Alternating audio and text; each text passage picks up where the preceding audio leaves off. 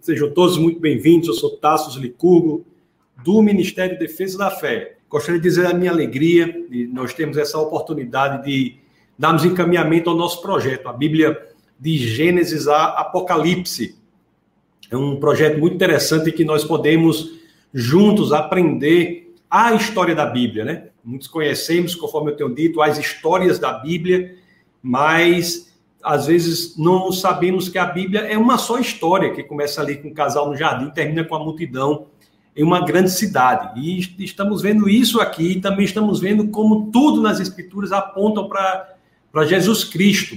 E hoje, o tema de hoje é extremamente importante. O tema de hoje é central, porque nós iremos demonstrar que o entendimento de que o Antigo Testamento é o livro da lei e o Novo Testamento é o livro da graça. Então, nós vivemos sob a graça, então o Antigo Testamento não mais importa. Nós iremos ver que isto é um entendimento errado do ponto de vista teológico. Nós iremos ver que a Bíblia, como um todo, é o livro da graça. Então, eu acho a aula de hoje uma das aulas mais importantes, assim, para que nós tenhamos, de fato, o entendimento do que são as Escrituras. E até lá, eu, assim, antes, antes de nós começarmos efetivamente, eu já vou pedindo a vocês que compartilhem aí os seus os links, né? Ou, ou, ou o link do YouTube é, nas suas redes sociais. Ok? Então, nós temos muitas pessoas aqui já presentes.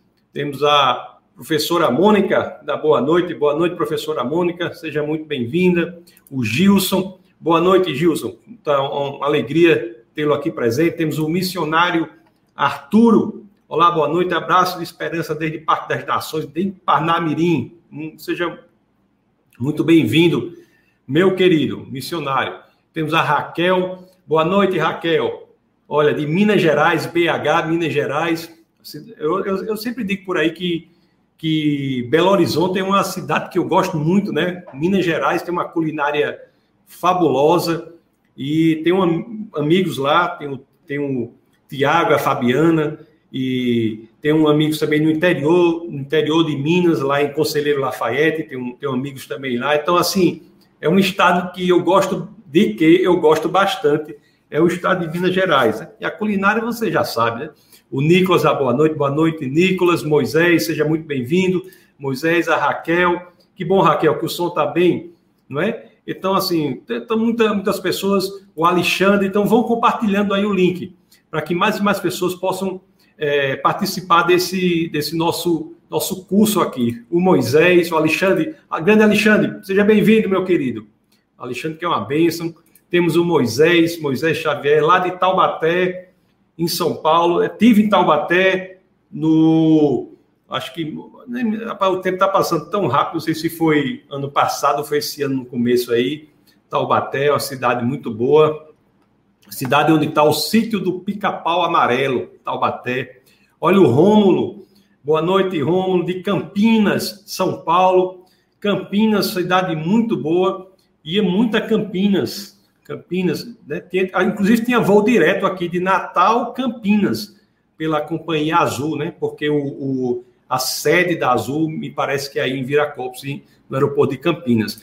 O Marciano, graça e paz, graça e paz, Marciano. Então, assim, pessoas, muitas, muitas pessoas aqui, o Everton Lisboa, vão dizer também de onde vocês são, né? Para nós vermos temos pessoas de vários lugares. Olha só, tem uma pessoa aqui. Boa noite, Everton. Tem a Enelide Flor. Eu sou de Arco Verde, pernambucano, lá em Pernambuco. Muito bem-vinda. A Kelma.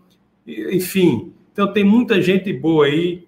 Temos o o Fernando, Fernando Leal, de Campo Limpo, São Paulo. Muito bem-vindo. Temos o Caio Rocha, de Recife, Pernambuco.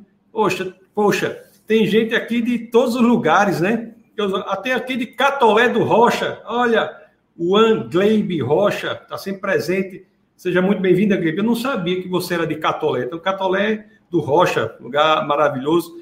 Enfim, então, pessoal, aí vão colocando seus comentários, suas dúvidas, que eventualmente nós vamos, vamos é, falar sobre suas dúvidas depois. Então, tem a, a Ziu, né? Boa noite, Ziu. Tem mais alguém aqui de Fortaleza. Fortaleza também, que eu tenho muito, muitos amigos em Fortaleza. Muitos amigos. Carlos Davi, professor Carlos Davi, que é uma pessoa de quem eu gosto muito. Ou seja, tem gente de todo canto, Serra Talhada, olha o representante de Serra Talhada, Anderson Miranda, que coisa bem. E olha só, encontramos um de Natal, que é o Ziu de Natal. Muito bem-vindo. Meus queridos, tem muita gente de Natal aqui, né? Da, da igreja em que eu sirvo como pastor, da Igreja Defesa da Fé. Também tem gente de todos os lugares do Brasil. Que coisa boa. Tomando café, meus queridos. Eu esqueci de trazer o caneca, a caneca da Defesa da Fé, mas a próxima vez eu trago.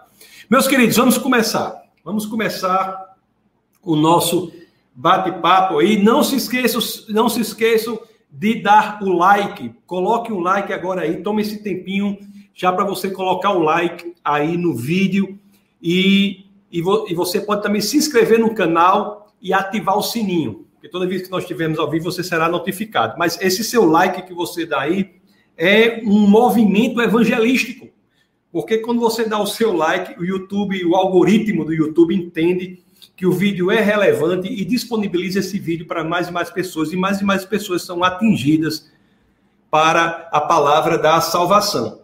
Meus queridos, o que foi que nós vimos? Eu não vou fazer o resumo desde o começo. Aqueles que não têm acompanhado o curso podem ver as aulas que estão disponíveis no defesadafé.tv. Vocês vão ver como nós começamos lá com Adão, já né, passamos toda aquela situação, paramos, chegamos em Abraão. Abraão, a aula passada nós falamos de Abraão, fomos até Moisés, e mostrando como tudo isso aponta para Cristo. E é interessante que os próximos quatro, li quatro livros do Pentateuco falam como o povo de Deus é tirado do cativeiro no Egito e levado novamente à terra prometida, onde estava Abraão no começo, que é Canaã.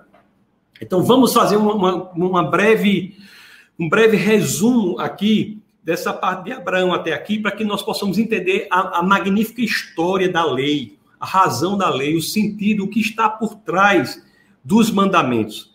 Qual é o verdadeiro entendimento, o entendimento correto dos mandamentos? Nós vimos que, quando, lá, quando, vimos a, quando falamos da Torre de Babel, nós vimos que as Escrituras falam de Abraão como aquele que esperava uma cidade cujo edificador era Deus, né? em oposição ao pessoal da Torre de Babel, que queria edificar para si próprio. Então, Abraão era aquele que esperava uma cidade cujo edificador era Deus. Interessante que Abraão, ele, ele nasce em uma família de idólatras, né? as escrituras dizem isso, mas ele tem o um coração voltado à verdade, tem o um coração voltado ao Senhor, e Deus faz uma promessa a ele que por meio dele, por meio da sua descendência, né? Todas as nações do mundo, todos os povos do mundo serão abençoados. E fará dele uma grande nação essas duas promessas que são feitas para Abraão, e Abraão já na certa idade, tal, o menino não nasce, aí a esposa dele, que é tida como um exemplo de mulher, Sara, é tido como exemplo de mulher, isso está lá na primeira epístola de Pedro, é tido como um exemplo de mulher, ela toma uma decisão errada naquele momento e sugere a Abraão que tenha um filho fora ali do casamento, e ele tem esse filho que que antes né, de, do filho da promessa, que é Isaac, esse filho que ele, que ele tem com a serva, é, se chama Ismael, que vem ser o patriarca da, de todo o mundo árabe, né? Do, todo o mundo árabe vem por esse caminho. É interessante que tanto a, o Islã, por exemplo, quanto o judaísmo e, por consequência, o cristianismo são, são religiões abraâmicas que se encontram na figura de Abraão. Se encontram na figura de Abraão. Então, Abraão e Sara têm esse primeiro filho, que, que a partir dele vem toda essa, essa linha da qual o Islã aparece, né? o mundo árabe aparece, que também é uma religião abraâmica. Né? E Abraão, depois, com Sara, tem o filho que Deus havia prometido, que é Isaac. E Isaac depois tem o filho que é Jacó. E, ja, e Jacó tem 12 filhos, e cada um desses 12 filhos são se tornam uma das tribos, uma das 12 tribos, são as 12 tribos de Israel. Agora, o que eu quero dizer para vocês aqui que é o seguinte: Abraão está em Canaã, que está ocupado. Então, ele, ele sai da terra dele, vai para a terra prometida, está ocupado, nasce o filho dele, que é Isaac. Isaac passa a vida toda lá na, em Canaã, e depois tem Jacó. Na época de Jacó, existe uma grande fome naquela região, ele foge ou ele sai para o Egito, até porque um, um, um dos filhos de Jacó havia, que havia sido maltratado pelos irmãos, por desígnio de Deus, né, havia chegado à posição de autoridade lá no Egito, e Jacó vai, vai com o povo de Deus, vai para o Egito. São em torno de 70 pessoas. Chegam lá no Egito e passam, o povo de Deus passa 400 anos no Egito, escravizado. Então, nesses 400 anos no Egito, Deus não fala com o seu povo, 400 anos de silêncio, até que um, um desses, um, aí nós vimos na aula passada, que esse povo que, que chegou com em torno de 70 pessoas, já estava ali em torno de 2 milhões de pessoas. E o faraó, vendo o crescimento daquele povo, né, quis tomar algumas medidas, como, por exemplo, a de matar as crianças, e uma dessas crianças que, que foi jogada ao rio, mas a mãe tomou todo o cuidado para que ela não morresse afogada, foi Moisés.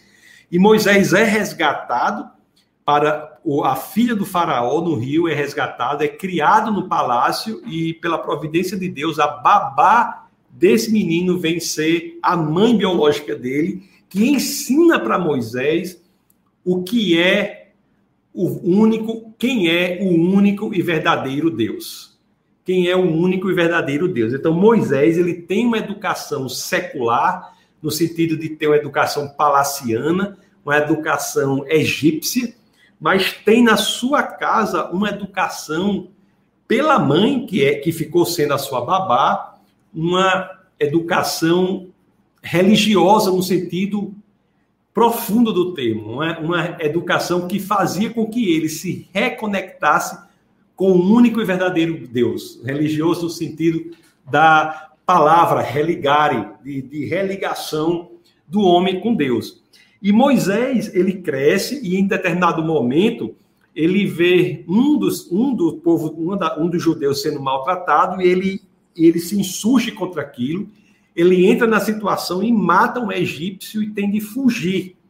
E Moisés foge para um lugar lá que é o Monte Horeb, também conhecido como Monte Sinai, e fica ali, naquele monte, ali se casado, fica cuidando é, de ovelhas, é, acaba casado, cuidando, cuidando de ovelhas, uma vida tranquila, confortável, como se a nossa vida, dedicação ao Senhor, exigir, tivesse algum conforto, né? Estava tudo bem. Até que Deus fazia 400 anos que estava em silêncio. Aí Deus volta a falar com o seu povo por meio de Moisés. E Deus aparece a Moisés numa sarça ardente, num arbusto flamejante, um arbusto em chamas. E Moisés se impressiona que aquele arbusto ele não é consumido pelo fogo, né? O fogo é autossuficiente. Nós iremos ver hoje, eu estou dando adiantando uma coisinha, nós iremos ver hoje que um dos mandamentos é relacionado diretamente com a autossuficiência de Deus. Então, aquele fogo é autossuficiente. Aquele fogo é autossuficiente. E Deus fala com Moisés que Moisés tem de voltar ao Egito. Olha, olha a situação de desconforto. Deus tem de voltar ao Egito, que, ele, que Deus vai libertar, por meio de Moisés, Deus vai libertar o povo, o seu povo. Vai resgatar o seu povo do cativeiro, vai libertar o seu povo da escravidão. E Moisés e vai, mas ele faz uma pergunta para Deus que, que, diz assim: Deus, mas me, me se, aí, sim, é interessante também que quando Deus chega para Moisés, ele se apresenta assim: Eu sou o Deus de, eu sou o Deus de Abraão, Isaac e Jacó. Interessante. Assim como Moisés havia escutado da mãe, né? O ensinamento da mãe: olha, o seu único e verdadeiro Deus é o Deus de Abraão, Isaac e Jacó, o Deus dos seus antepassados. o Deus dos patriarcas, que, que 400 anos atrás, né, originaram essa, esse povo. Foi uma promessa que Deus fez para Abraão, que Abraão e Sara, dois idosos, essa promessa que só o milagre fez com que o menino nascesse, Isaac nascesse, depois Jacó, e aquelas 70 pessoas na época de Jacó que foram para o Egito eram 2 milhões ali. E Moisés, e Deus chega para Moisés, eu sou o Deus de Abraão, Isaac e Jacó. Aí Moisés diz assim, você vê a, a coragem, né? A predisposição que o homem de Deus deve ter de cumprir o que Deus fala, de ter a convicção de nós estarmos prontos para cumprirmos o que Deus fala. E aquela coragem de Moisés, de, Moisés diz assim: eu, tudo bem, eu vou, eu vou, eu vou, né? Eu tudo bem, eu vou. Mas Deus, como é que eu vou dizer para eles que, que, quem você é? Porque, porque fazia 400 anos que Deus estava em silêncio. A tradição oral da, do judaísmo extremamente forte. Mas você sabe o que são 400 anos, né? É como se hoje nós estivéssemos vivendo revivendo algo que foi contado para os nossos antepassados há 400 anos. Parece muito distante. Aí Deus diz aquela frase que é incrível, né? Diga que eu sou o que sou. Eu sou o que sou. Eu não sou, eu não sou aquele que você quer que eu seja. Eu sou o que sou. Mais uma vez, né? A independência, a autossuficiência de Deus. Deus é quem ele é. Aí nós vimos na aula passada o quão importante isso é, principalmente hoje em dia, quando pessoas dizem não crer num Deus que não faça, que faça isso, que faça aquilo, que faça aquilo outro, como se isso mudasse alguma coisa.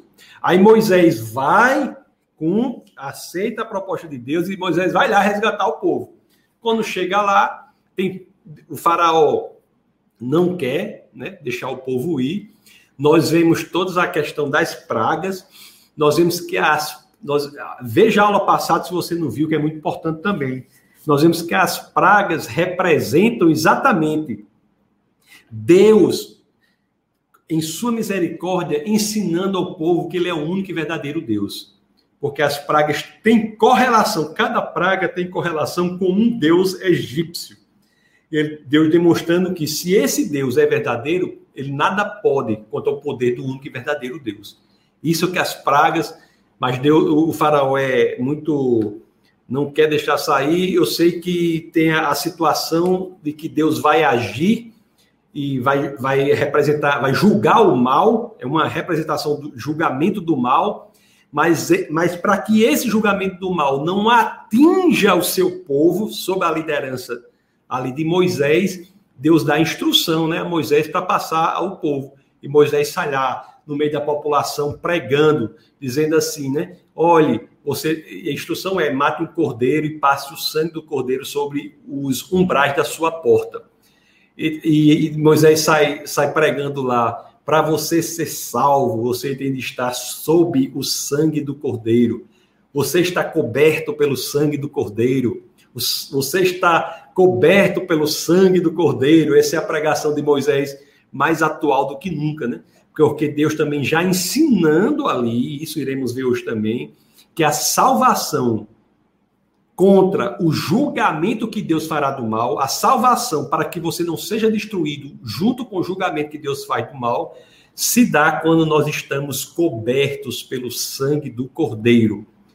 O sangue está envolvido desde sempre, nós vimos já nas primeiras aulas que lá em Gênesis capítulo 3, verso 21, quando o homem peca, lá Adão e Eva, quando o homem pecou, Deus já vestiu o homem e Eva com peles de animais, já representando ali, já ocorrendo ali uma morte.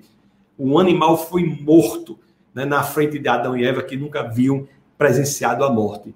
Ah, eles ficaram boquiabertos, impressionados, estupefatos, ficaram sem entender como algo tão grotesco como a morte ocorreu. E de fato eles viram, realmente, Deus havia dito né, que o preço do pecado é a morte. E, aqui, tudo essa questão do sangue se dá. E o povo, final, final da história, o povo é liberto, vai, vai, vai, passa pelo Mar Vermelho, Deus abre o Mar Vermelho. Você lembra a história de Moisés? Deus abre o Mar Vermelho e o povo passa pelo Mar Vermelho sem sequer molhar os pés. O que eu vou dizer aqui para vocês Agora é uma frase que talvez vocês saibam, mas você tem que, que se lembrar dela, porque ela é muito importante quando nós vamos entender a lei. Esse povo que é resgatado e passa pelo Mar Vermelho sem sequer molhar os pés, já é povo de Deus. Já é povo de Deus. Não é? Ele passa pelo Mar Vermelho sem sequer molhar os pés e eles retornam para o lugar onde Moisés estava antes de ir ao Egito resgatar o povo. Quando se lembra que Moisés estava lá cuidando das ovelhas, possivelmente assobiando, se tivesse um, uma cafeteira lá e estava tomando um cafezinho, estava tranquilo lá, Moisés, e Deus apareceu, vá lá resgatar o povo. Então esse povo volta, né? está ali no monte no Monte Sinai, onde Moisés estava quando o arbusto flamejante, Deus, em forma de arbusto flamejante, chegou e falou para ele para ir resgatar o povo. É interessante. Moisés obedeceu a Deus. Aí, quando ele resolveu obedecer, eu vou, Deus. Aí olhou para um lado, olhou para o outro. Eu, eu imagino Moisés antes de, antes de ir ao Egito. Estava lá, no monte, lá na montanha. Aqui em nós, como é, aqui em nós, estava lá na serra, como se estivesse na serra. Lá na serra ali, naquela região de nós, é cheio de serra. Estava lá Moisés numa serra, cheio de ovelha, aqui, aqui seria cheio de cabrito, cheio de cabrito, Moisés está lá. Aí chega Deus, né? Diz, vá resgatar o meu povo. Aí Moisés, meu amigo, como é que eu vou fazer isso? Tá, tá bom. Eu confio no Senhor, eu vou. Aí Moisés vai. Chega lá, acontece tudo aquilo, ele volta com o povo, passa pelo Mar Vermelho, se quer molhar os pés. Quando chega lá naquela serra, no Monte Sinai, no Monte Horeb, de novo, em vez de estar tá as ovelhas, os cabritos, está quem? Dois milhões de pessoas do povo de Deus que foram resgatadas por meio do ministério de Moisés, pela obediência dele para fazer algo que por ele mesmo ele sabia que não conseguia.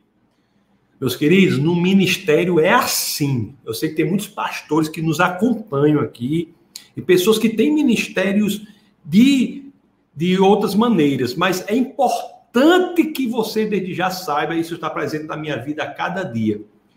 Se Deus colocou em seu coração um, um direcionamento para que você faça algo que você acha que é muito maior do que suas próprias forças, a chance disso ser de Deus é muito grande. Deus coloca em nós um intuito de nós fazermos para a obra algo que é muito maior do que as nossas próprias forças. Nós não sabemos como iremos conseguir fazer, mas conseguimos porque não depende de nós, depende de Deus. Isso aconteceu com Moisés ali, acontece com, com qualquer um, acontece comigo, acontece com você. O que precisa é que nós tenhamos coragem, não sejamos frouxos, não sejamos crentes frouxos. E Moisés assim procedeu. Meus amados, e ele foi lá. E, e foi um grande. E estava lá. Ele estava lá. Até que Deus vem ao seu povo para entregar os mandamentos. Deus aparece ali na montanha, imagine eles lá na montanha de Horeb, no Monte Sinai, onde Moisés estava antes, foi resgatar o povo, dois milhões de pessoas, e Deus vem para, vem para dar os mandamentos para aquele povo. Meus queridos, foi uma situação assim alto nível, porque o monte tremeu, era fumaças em cima do monte. Isso vamos ver, vamos ver lá em Êxodo. Deixa eu abrir aqui para vocês Êxodo. Então vamos, vamos eu quero que vocês abram as escrituras. Abra aí suas escrituras no livro de Êxodo. Vamos ver o capítulo 19, no verso 18. Vamos ver como é que estava lá o monte. Né? Se fosse lá em nós, era a serra. Vamos ver. Deixa eu colocar aqui para vocês para facilitar aí para vocês. Está aqui. Vamos ler Êxodo 19, o verso 18 a 19. todo o monte Sinai fumegava, porque o Senhor descera sobre ele em fogo. A sua fumaça subiu como fumaça de uma fornalha, e todo o monte tremia grandemente. Imagine você nessa situação. E o clangor da trombeta ia aumentando cada vez mais. Moisés falava e Deus respondia no trovão. Meu amigo, diga aí que situação, que coisa maravilhosa. Deus aparece para o povo, Deus desce para falar com Moisés, aquele mesmo Deus, né, que sempre quis se relacionar com a humanidade, o Deus que, que, que falou com, com Adão, andava com Adão, era, já era Cristo em teofania, que andava com Adão, o Deus que falou com Abraão, Isaac, Jacó, com os patriarcas de Israel, descia ali desta forma no Monte Sinai para falar com o seu povo, dar os mandamentos para o, o povo. Preste bem atenção ao que eu vou dizer aqui.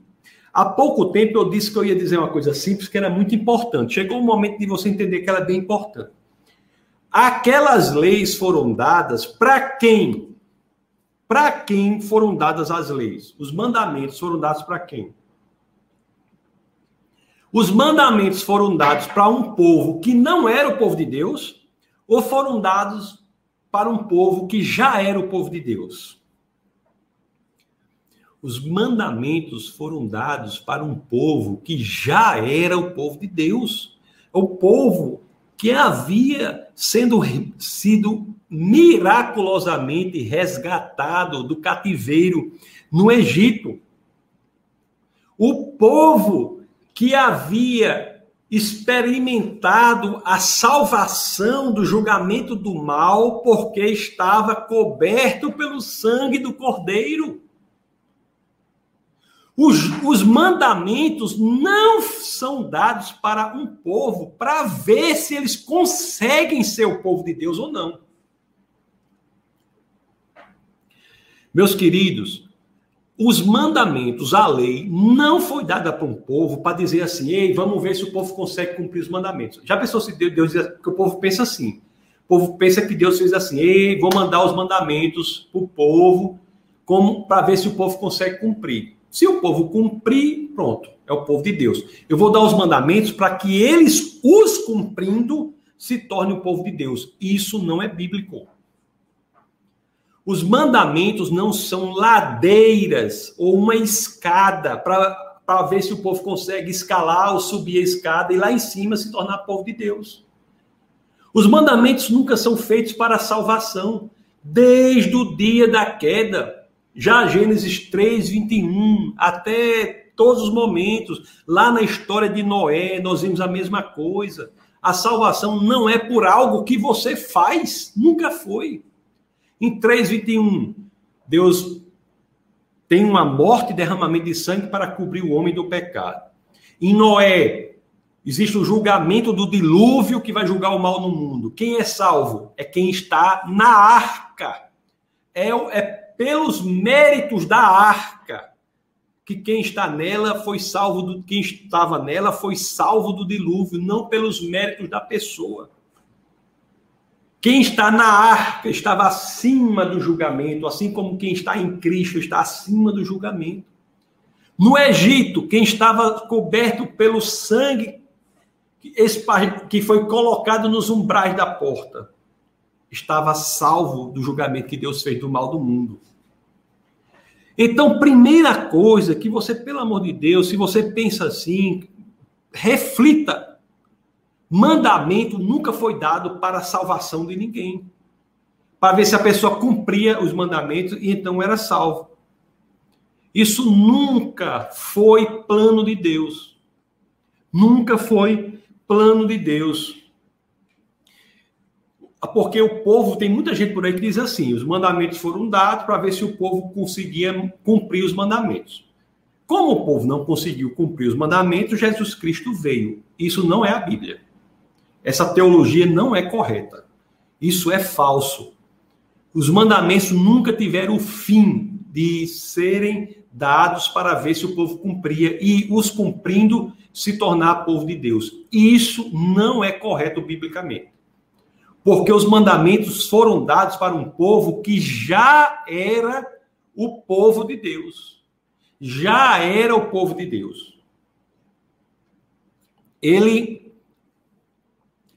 eles foram dados os mandamentos, preste bem atenção que eu vou dizer aqui, que vai ficar bem claro. Os mandamentos foram dados não para que a pessoa se tornasse povo de Deus, mas os mandamentos foram dados para a pessoa que já era povo de Deus. Os mandamentos foram dados não para se tornar povo de Deus, mas porque ele, aquele já era o povo de Deus. Os mandamentos não foram dados como escadas para alguém se tornar povo de Deus. Os mandamentos foram dados para um povo que já era o povo de Deus. Deus estava dizendo assim: aqui estão os mandamentos para você cumprir, não para você ser povo de Deus, você já é povo de Deus. Aqui estão mandamentos para você cumprir porque você é povo de Deus. Se você entender isso, você, você soluciona muitos problemas teológicos na sua cabeça. Mandamento não é dado para a pessoa ser salva. Mandamento é dado porque a pessoa é salva. Se você é salvo, se você é povo de Deus, nós temos os mandamentos para estes que são povo de Deus. Nós vamos entender qual é a função do mandamento. Eu estou dizendo que ele não é. Ele não é ladeira para se tornar povo de Deus. Eu estou repetindo muito esse tema porque é um erro muito comum. E é um erro que dificulta muito o entendimento das pessoas, que, que as pessoas têm das escrituras, porque isso, é, isso aí é um erro muito grave. Você achar que em algum momento Deus quis que o povo cumprisse os mandamentos para se tornar povo de Deus. Quando na realidade esses mandamentos não, não, não são suscetíveis de serem por completo cumpridos em todo momento. Nós iremos entender essa questão, mas o que eu quero que você entenda agora é isso. Por favor, tire da sua cabeça a ideia de que em algum momento o Antigo Testamento foi para um povo para ver se ele cumpriu os mandamentos, e se ele cumprisse os mandamentos, ele seria o povo de Deus. Como ele não cumpriu, Jesus veio. Isso sempre o plano foi a da salvação pela graça por meio da fé sempre desde o começo, com a necessidade de derramamento de sangue. A morte do cordeiro sempre foi necessária. Isso tudo do Antigo Testamento já aponta para isso e se aperfeiçoa no ápice, no cume, no topo, na figura, na vida e no exemplo de Jesus Cristo, que é o Cordeiro perfeito. Já disse para vocês várias vezes e aqui repito: João Batista, o primeiro profeta do Novo Testamento, quando ele olha para Jesus, o que é que ele diz? Eis o Cordeiro de Deus que tira o pecado do mundo. Sempre o Antigo Testamento aponta para isso. Nunca as leis foram dadas para outra coisa. Qualquer dúvida, vão colocando aí. Mas isso aí, se você não entender isso aí, o resto fica difícil demais de entender. Ok? Vamos ver agora o seguinte.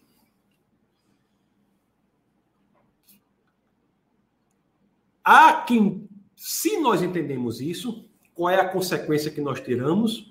Não tem, isso não é bíblico. Essa história de que o, no, a, o Novo Testamento é o livro da graça, o Antigo Testamento é o livro da lei.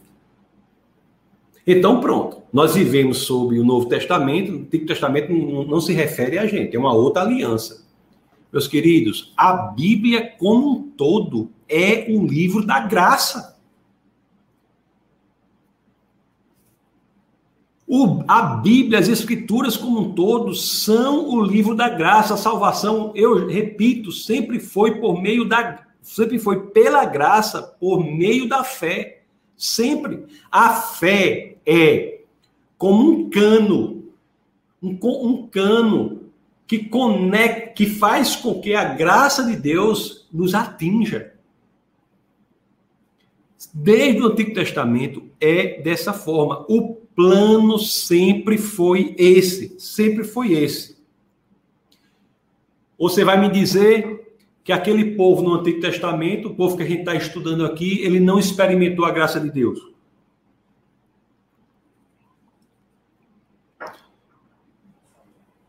que é que você acha? Existe um escritor que ele faz uma correlação impressionante que eu vou passar para vocês aqui. Essa, essa correlação do entendimento do que é a lei, ele é, essa correlação decorre de duas passagens do Novo Testamento. Então, esse tema aqui, eu quero que vocês prestem bastante atenção. Vamos ler, vamos entender, nós já vimos o que não é a lei. A lei não é uma ladeira para você subir e ficar salvo. Nunca foi. Não é isso. A salvação sempre foi pela graça, nunca foi por questão de lei. Agora nós vamos entender o que é a lei. É, é esse entendimento eu acho muito delicado, muito muito bonito do ponto de vista intelectual. Vamos ler Romanos capítulo 3, verso 23. Deixa eu abrir para vocês aqui. Romanos capítulo 3, verso 23. 3, 23. Deixa eu botar para vocês aqui. Olha o que, é que as escrituras dizem. Pois todos, pois todos pecaram e carecem da glória de Deus. O, quando o pecado entra no mundo, uma das consequências é que passamos a carecer da glória de Deus. Uma das consequências do pecado é que passamos a carecer da glória de Deus. Agora vamos ver a primeira epístola de São João. Primeira de João. Primeira de João. No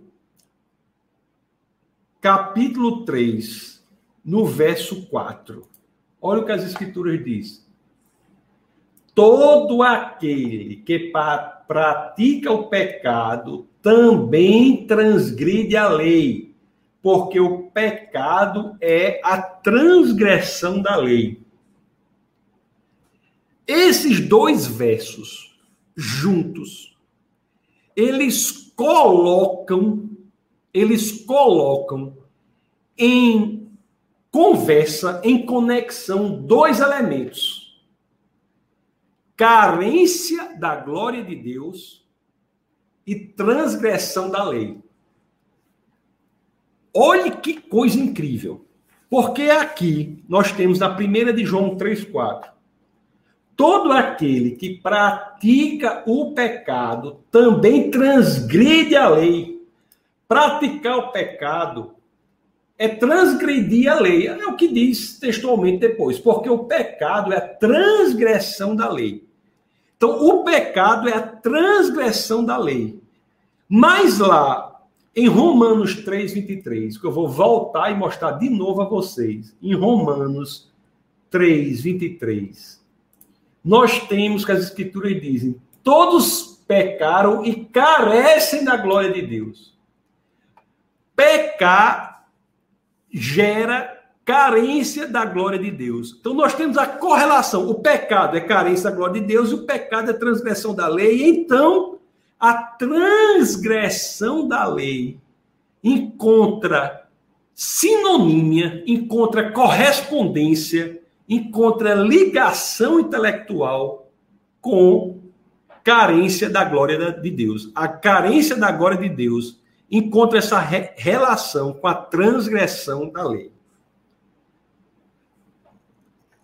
Isso daí nos dá uma dica, uma orientação muito importante quanto ao entendimento da lei. Se transgressão da lei gera carência da glória de Deus é porque a lei é a expressão da glória de Deus. ah. Se o pecado gera carência da glória de Deus e o pecado gera transgressão da lei, é porque a carência da glória se correlaciona com a transgressão da lei e, portanto, nós temos que a lei é uma expressão da glória de Deus. A lei é uma expressão da glória de Deus. Meus queridos, e nós vamos ver que é isso mesmo. Isso é tão bonito, porque a lei expressa a glória de Deus. A lei expressa quem Deus é. É por isso que transgressão da lei gera carência da glória. O transgressão da lei é, se comunica com carência da glória, porque a lei expressa o caráter de Deus, a glória de Deus. Onde é que está a lei? Né? Vamos ver em Êxodo, quem tá, está no livro de Êxodo. Vamos abrir lá em Êxodo, no capítulo 20, né? Que a lei está lá. Eu, eu, eu, espero que vocês tenham entendido esse, esse passo. Vamos a, abrir em Êxodo, no capítulo 20. Vamos ver se a lei, de fato, não representa o caráter de Deus. Isso é o que eu vi em um escritor. E eu achei isso de uma beleza tão impressionante. Uma beleza tão, tão incrível, tão grande. Você vai ver a lei aqui. Pronto. A lei começa aqui em, em 23. Deixa eu compartilhar com vocês aqui a lei. 20, você vai em 23, hein? Não terás outros deuses diante de mim. Aliás, eu fiz até uma série, às vezes, lá na igreja onde eu sirvo como pastor, eu fiz uma série sobre os Dez Mandamentos. Está até disponível no defesadafé.tv. Depois vocês procurem lá na playlist, se você quer entender cada mandamento. Mas eu só quero dizer aqui para você prestar atenção: o primeiro mandamento, não terás outros deuses diante de mim. Ora, o que isso fala de Deus? O que que fala do caráter de Deus? O que que isso diz do caráter de Deus? Que só há um único e verdadeiro Deus. Se a lei expressa a glória de Deus, e nós lemos na lei que não devemos ter outros deuses diante de mim, porque não há outro Deus verdadeiro. O Deus único e verdadeiro é um só, o Deus de Abraão, Isaac e Jacó. O que diz aqui o, cap... o verso 4? Não farás para ti imagem de escultura, nem semelhança alguma do que há em cima dos céus, nem embaixo da terra, nem nas águas debaixo da terra. O que que isso nos diz? Se você pensar, o que é que isso nos diz? Qualquer manifestação de representação física, material de Deus é uma diminuição da sua grandeza. Se não, se não devemos fazer imagem de escultura, nem semelhança alguma do, do que é em cima dos céus, é porque Deus ele não pode ser reduzido.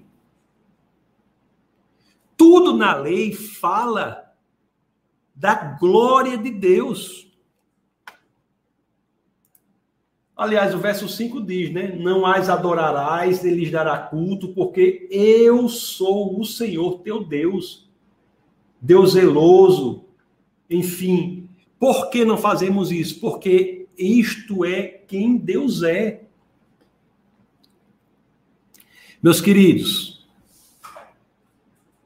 mais à frente, quando nós falamos quando nós falamos sobre que, as questões como, por exemplo, olha, porque o, o, as leis, a lei de Moisés, nós, nós temos a primeira parte que fala da relação do homem com Deus. E a segunda parte fala da relação do homem com o próximo. Mas mesmo quando os mandamentos falam da relação do homem com o próximo, veja a profundidade da lei em falar de quem Deus é. Por exemplo, quando a lei diz assim que devemos honrar pai e mãe, o que é que ela está dizendo? Que nós devemos aprender a respeitar a primeira experiência de autoridade que temos na nossa vida.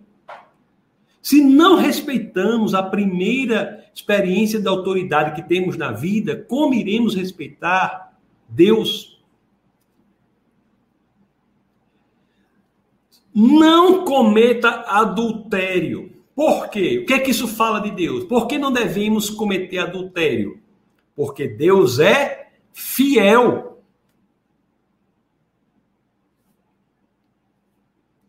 Porque Deus é fiel, não devemos cometer adultério. O adultério é atentatório contra a percepção que temos da fidelidade de Deus. Não roubarás. Por quê? Devemos não roubar. Por quê? Devemos não roubar. Por quê? Porque Deus é confiável.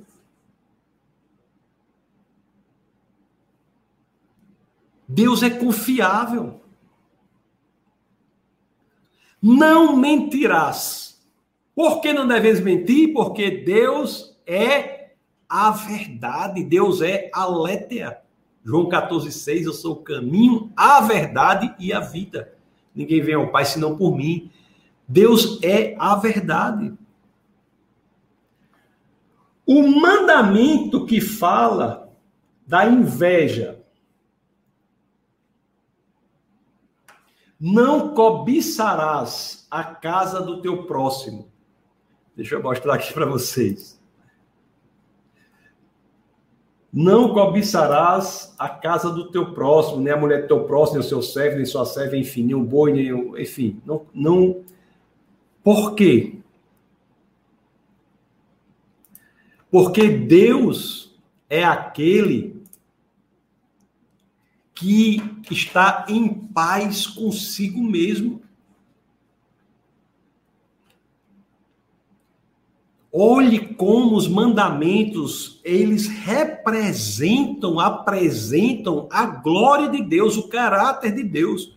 Todo mandamento fala de algo que está na personalidade, no caráter de Deus.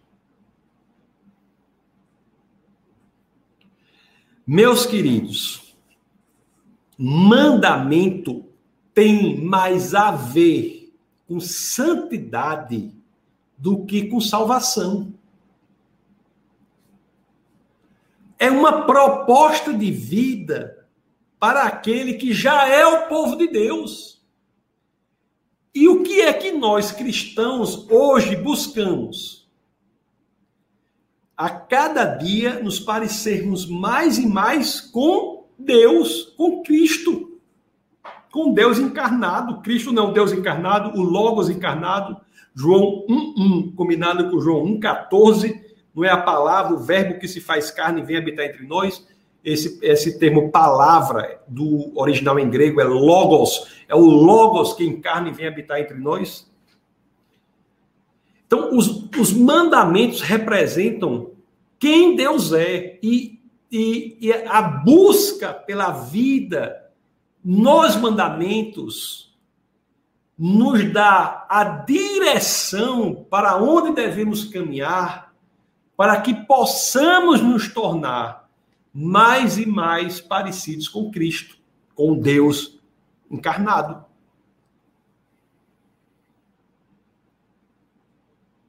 impressionante isso, né? Se você entender isso, você vai ficar maravilhado. É fácil? Não, não é fácil. É é difícil. Mas quando nós entendemos que os mandamentos são expressão da glória de Deus, nós passamos a ler os mandamentos com algo diferente. Nós passamos a criar em nosso coração um respeito impressionante pelos mandamentos, porque aquilo é a descrição do caráter de Deus. Então, vocês estão entendendo? Vocês estão entendendo? Você tem, você tem passagem no Novo Testamento que você não vai entender se você não tiver esse entendimento que eu estou lhe passando. Você vai passar por cima, não vai questionar, não vai dizer nada, porque, enfim. Mas, mas eu, vou, vou eu vou mostrar para vocês. Deixa eu só limpar aqui o negócio. Mas eu vou mostrar para vocês. Tem passagens no Novo Testamento, daqui a pouco eu mostro para vocês, que você tem que ter esse entendimento para saber exatamente.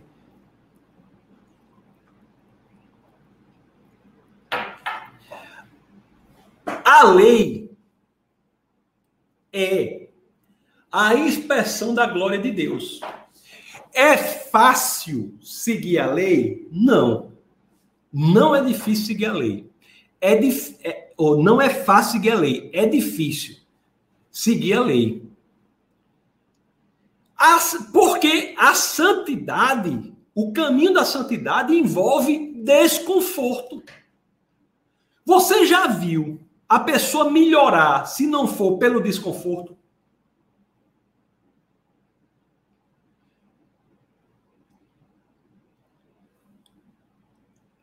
Você melhora quando você se coloca na situação de sair da sua zona de conforto em direção ao que é certo. A minha esposa, né, a pastora Camila, ela sempre ela prega, ela diz, ela sempre ela fala uma coisa assim, ela diz: "Você já viu essa coisa de desconforto? Você já viu você brigar, por exemplo, com seu filho, dizer assim, ou com qualquer pessoa, você dizer assim para o seu filho: Ei, menino, vá, vamos, vamos, vamos. Você tem que ficar mais tempo no videogame. Ei, você tem que ficar mais tempo na internet. Ei, você tem que comer mais brigadeiro. Não, você não precisa dizer nada disso, porque isso é o natural. O que você precisa dizer para melhorar o seu filho, o caminho correto do seu filho, é algo que gera desconforto. Ei, você precisa mais tempo de estudo. Você precisa mais tempo de intimidade com Deus. Você precisa mais tempo para se dedicar à aula de, de música. Você precisa mais tempo disso, daquilo. Pô, são coisas que geram desconforto, mas que você está convencido de que eles devem ingressar naquilo para o melhoramento. O manda, os mandamentos, por serem a glória de Deus e serem propostas para o povo que já é o povo de Deus, tem de gerar o desconforto para nós chegarmos lá.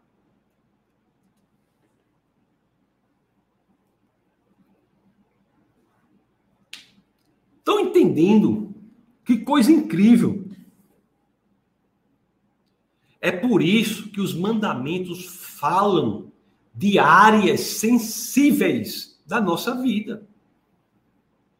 A gente que diz há, pessoas que dizem, e dizem com razão, que os dez mandamentos são as dez batalhas mais significativas da experiência humana.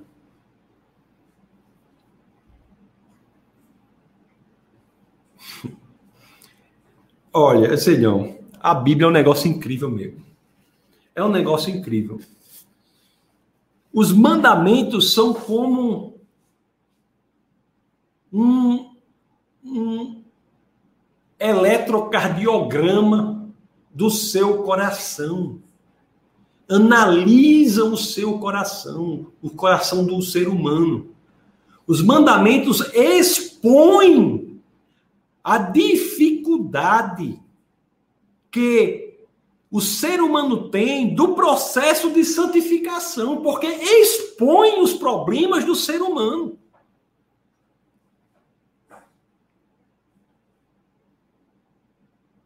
Expõe os problemas da nossa vida. Adão e Eva, por exemplo, teve problema, os mandamentos vieram com Moisés, mas já teve problema com as batalhas da experiência humana em algo que está já no primeiro mandamento. Não terá outros deuses além de mim. Ele, Adão e Eva quiseram se tornar a eles mesmos deuses das suas próprias vidas. Olhe só como os mandamentos, embora tenham sido dados por Deus em Moisés, já representam dificuldades existenciais da experiência humana que estavam presentes desde a criação do homem. Quando Adão e Eva escolheram comer do fruto do bem e do mal, o que eles disseram? Eu quero que a fonte da moralidade não seja mais Deus. Eu posso ser a fonte da minha própria moralidade. Eu posso ser conhecedor do bem e do mal. O que é bom ou mal, o que é bem e mal, podem ser provenientes de mim e não de uma fonte externa da moralidade que é Deus. É até hoje que é que os jovens hoje estão debatendo e estamos perdendo muitos jovens, a humanidade, com a ideia de que seja lá o que você desejar, vá em frente, vá adiante. Seja lá o que você desejar, vá adiante, que é bom. Essa é uma frase que é o contrário do que as escrituras dizem. Está dizendo o quê? A fonte da moralidade não é Deus, é o seu desejo, os seus quereres, as suas vontades, o seu coração. Você está querendo ser Deus. Se você achar que tudo que você desejar, pelo fato de você desejar, é bom, você está dizendo que você está adorando outro Deus além do único verdadeiro Deus. E esse outro Deus é você mesmo.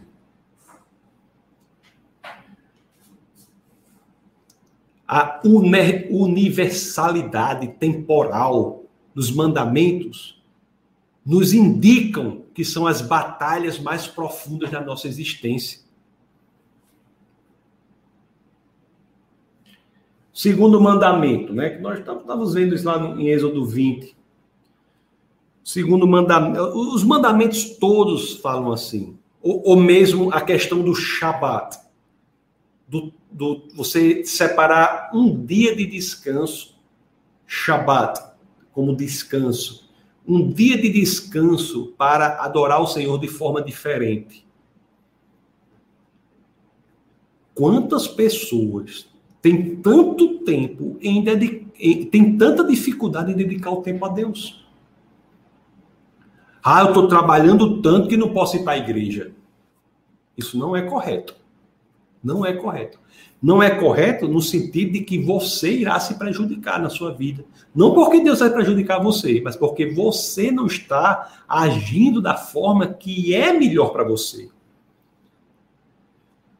Eu, quando você coloca outras prioridades no lugar de Deus, aquela outra coisa passa a ser o seu Deus. Eu digo isso sempre na igreja e repito aqui. Seja lá o que estiver em primeiro lugar nas suas prioridades. Vá, pense agora aí, faça uma lista das suas prioridades. Qual é a coisa mais importante? Faça a lista das suas prioridades. O que estiver em primeiro lugar é o seu Deus. É por isso que Deus diz: reserve um dia na semana para adorar a mim, para se conectar com Deus de Abraão, Isaac e Jacó, se conectar com Deus encarnado, que é este Deus que vem na figura de Cristo, para, para que se dedique a Ele de forma especial, para você não correr o risco de colocar um Deus no lugar do Deus verdadeiro, esse Deus no lugar do Deus verdadeiro irá destruí-lo. É por isso, meus queridos, que há pessoas por aí que têm tanto dinheiro, tanto dinheiro, estão destruídas, sem paz no coração. Por quê? Porque estão servindo a outro Deus. O problema não é a quantidade de dinheiro que você tem. Você pode ter a quantidade de. Você pode. Bill Gates pode ser pobre perto de você, não tem problema. O problema é o que você faz com esse dinheiro, se esse dinheiro é o seu Deus ou não. Por que eu falo dinheiro? Porque o dinheiro é um forte candidato a assumir a posição em que Deus está. Porque o dinheiro faz muitas promessas. Engraçado, tem um jogador norte-americano, ele foi até o jogador de futebol americano, norte-americano. A final do futebol americano lá nos Estados Unidos é um evento nacional. Aliás, é o dia nos Estados Unidos em que mais comida é vendida. É mais do que o, o dia de ação de graças, Natal, tudo. É o dia da final do Super Bowl, que é o dia do futebol americano. E tinha esse jogador lá, que jogava muito bem, ele jogou, foi campeão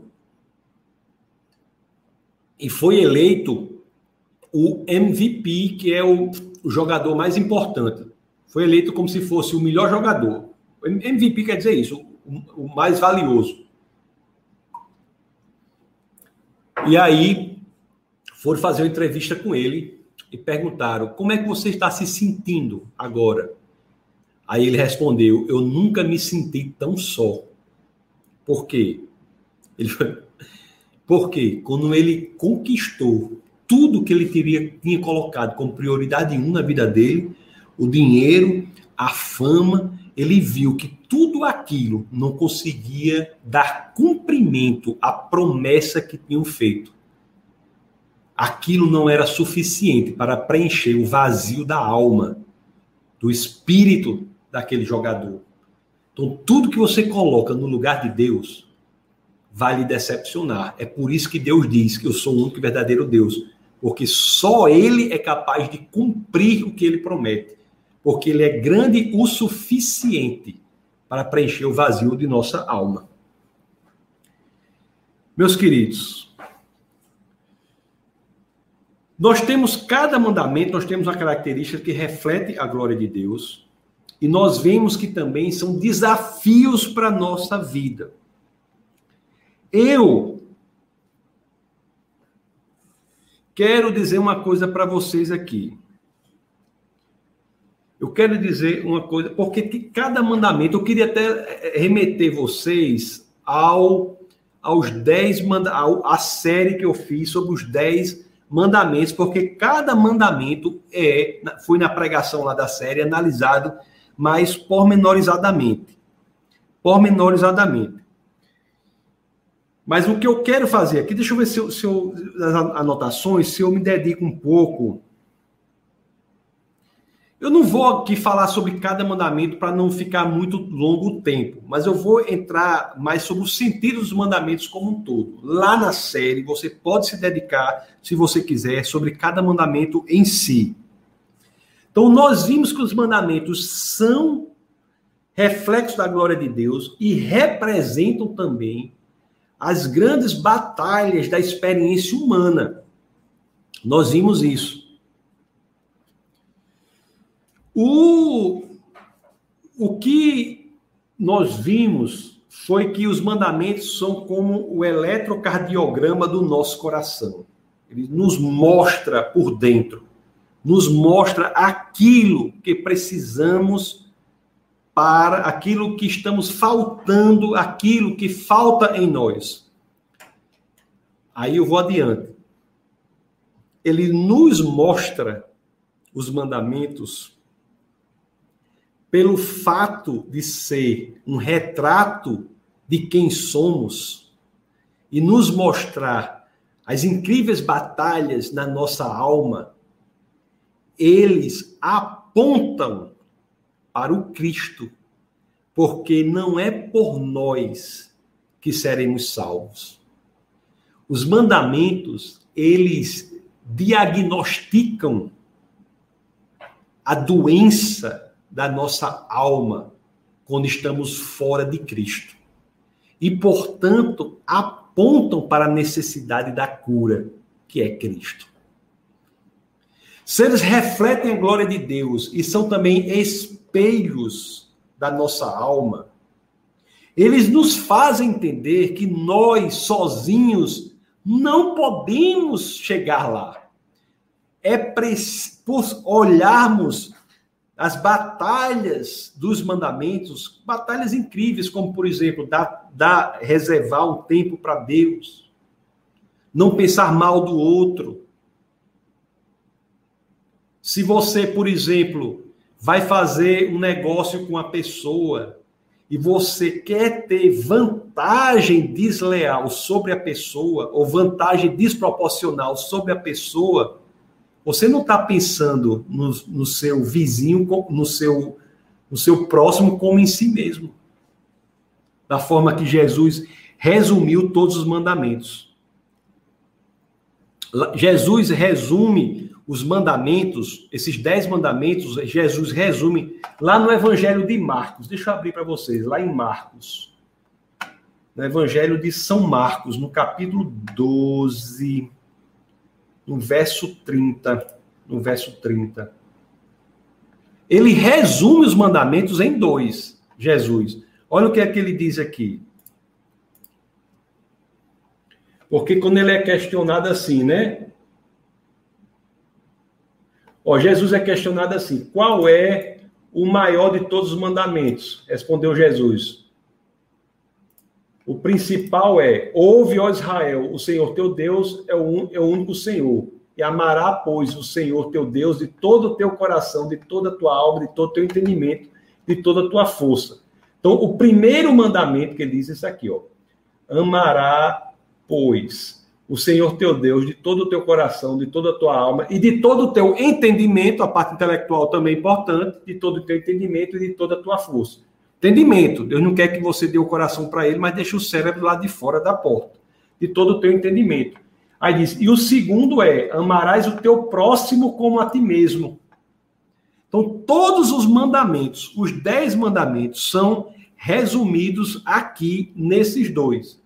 Então, você, quando a pessoa, por exemplo, vai fazer um negócio, mas se aproveita do outro, ou quer levar vantagem sobre o outro, você, você não está agindo da forma que Deus gostaria que você agisse, porque você está não está amando ao próximo como a si mesmo, porque você não faria isso com você mesmo. Então, os mandamentos eles apresentam todas, todas essas questões. E eu disse a vocês que essa dificuldade de fazer isso, que tantos temos em diversas áreas, eles representam, apontam para a necessidade de Cristo também é um indicativo de que precisamos de alguém para ser o nosso substituto. É um apontamento para Cristo.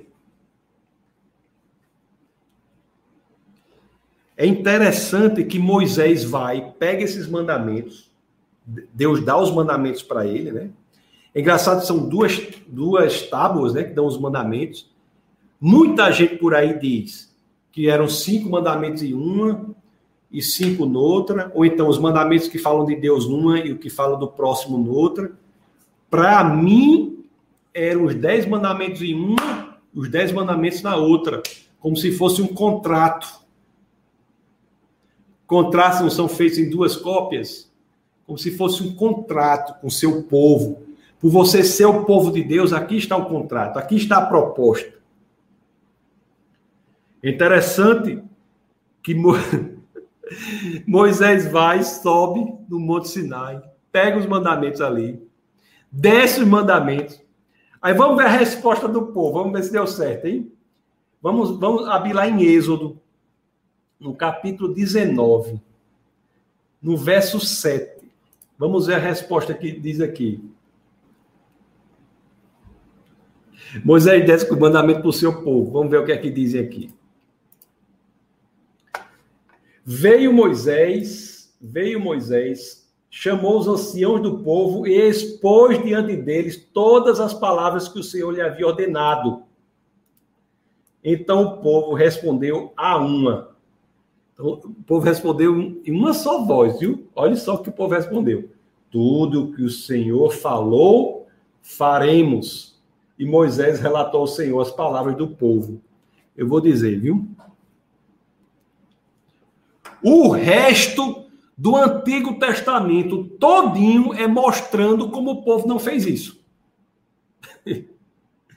o resto do Antigo Testamento todinho é mostrando como o povo não fez aquilo que Deus pediu que ele fizesse.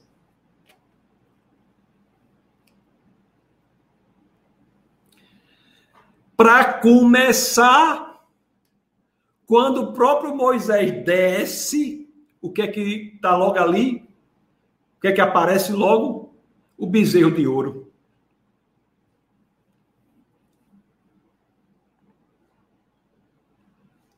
Por que, que o povo não faz? Porque é difícil. É difícil. Foi difícil para o povo, durante todas as escrituras, cumprirem a proposta dos mandamentos, e Jesus eleva a situação para outro nível, porque não é apenas fazer, é pensar em fazer, já é, já é pecar. É difícil fazer? É muito difícil. Por isso que aponta os, aponta os mandamentos para Cristo.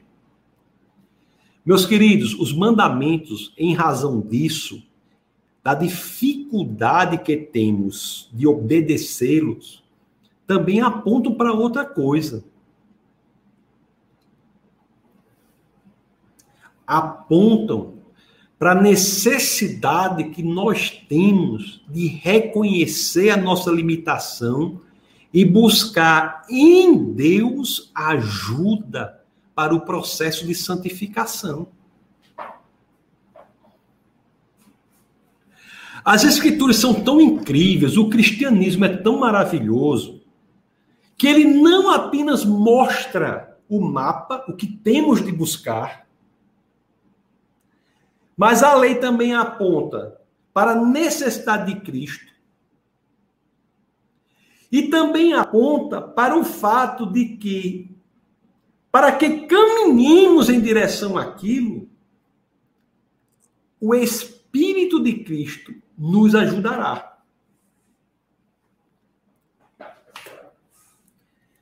Porque a lei é o raio-x da nossa alma.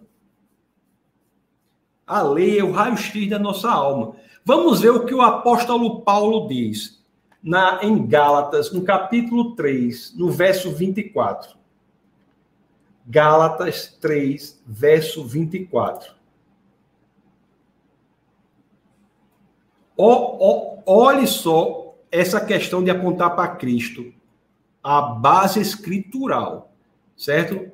Vocês acham que eu estou falando aqui? Olha que está aqui, ó. Olha o que diz aqui de maneira que a lei nos serviu de aio para nos conduzir a Cristo, a fim de que fôssemos justificados pela fé. Então, nós começamos a entender aqui que a lei não só representa a glória de Deus, mas também aponta a nossa pequenez, que sem Cristo somos pecadores, aponta para a necessidade de Cristo. É por isso que a leitura da lei, sem entender que ela aponta para Cristo, é uma leitura vã. Lá no, na série sobre a qual estamos nos debruçando, é, na Igreja Defesa da Fé, sobre o Evangelho de João, nós há pouco nós vimos o capítulo 5 né? Deixa eu abrir para você aqui, João, no capítulo 5, no verso 39. As escrituras dizem assim: olha o que as escrituras dizem. Eu compartilhar aqui com vocês. Examinais as escrituras, porque julgais ter nelas a vida eterna, e são elas mesmas que testificam de mim. Aí o que é que diz o 40? Eles isso aqui, Jesus falando Olha o que diz 40 aqui, ó. Contudo, não quereis vir a mim para terdes vida. As escrituras, a lei, elas testificam de Cristo, mostrando a nossa necessidade dela, dele, de Cristo. Mas ela é vã se nós não entendermos isso e por meio disso formos a ele, que é Cristo, em quem teremos vida. A lei em si não dá vida. Quem dá vida é aquele para quem a lei aponta que é Cristo. E a lei aponta para ele que é Cristo ao denunciar a doença da nossa alma. Nós precisamos de, da salvação. Uma pessoa que está doente, mas que não sente nada, não tem um relatório da sua doença, não vai, não vai encontrar a cura. A lei aponta para a doença da nossa alma e, portanto, faz com que busquemos a cura que é Cristo. É verdade que você pode ter até um relatório de uma doença que você tenha, mas você pode ficar com o relatório e não buscar o remédio. É verdade. Como tem muitas pessoas que são conhecedores das escrituras, mas se contentam em conhecer a própria doença. As escrituras refletem, expõem a doença e não querem ir à solução, que é Cristo. Então a lei é muito profunda nisso também. A lei é muito profunda nisso também. Olha aqui. Agora, a Bíblia é tão incrível que ela não apenas reflete a glória, como eu falei, reflete a glória, não apenas reflete a glória, não apenas aponta para a necessidade de Cristo, mas também, como eu havia dito, demonstra, a, a, as escrituras vão dizer que essa caminhada é difícil, mas nós não estamos sozinhos nessa caminhada. Mesmo no Antigo Testamento, vamos ver, ver o que o profeta Ezequiel, deixa eu abrir para vocês aqui, o que o profeta Ezequiel, no capítulo 36, no verso 26, diz: Lá em Ezequiel, quando as escrituras falam aquela passagem belíssima, Ezequiel 36, 26, a passagem belíssima que as escrituras falam da nova vida, do, do, de termos um novo coração, vamos ver como essa ideia é correlacionada com os mandamentos. Deixa eu, deixa eu compartilhar aqui para vocês. Olha o que as escrituras dizem. Dar-vos-ei coração novo, e porei dentro de vós espírito novo. Tirarei de vós o coração de pedra, e vos darei coração de carne Aí, olha o que diz o 27. Porei dentro de vós o meu espírito. Para quê? Para quê? Ou qual uma função importante do espírito? E farei que andeis nos meus estatutos, guardeis os meus juízos e os observeis. As escrituras não só nos ensinam que os mandamentos refletem a, refletem a glória de Deus, o caráter de Deus. Também nos ensina que os mandamentos apontam para Cristo, porque o caráter de Deus, a glória de Deus estão tão distante de nós, e nós sabemos que diante deles precisamos de Cristo, mas também não nos deixam as Escrituras onde estamos. Mas o próprio Deus oferece o seu próprio Espírito para que nós possamos, pela força, pelo poder do Espírito, nós possamos andar nos estatutos de Deus, guardar os juízos e observar os estatutos de Deus.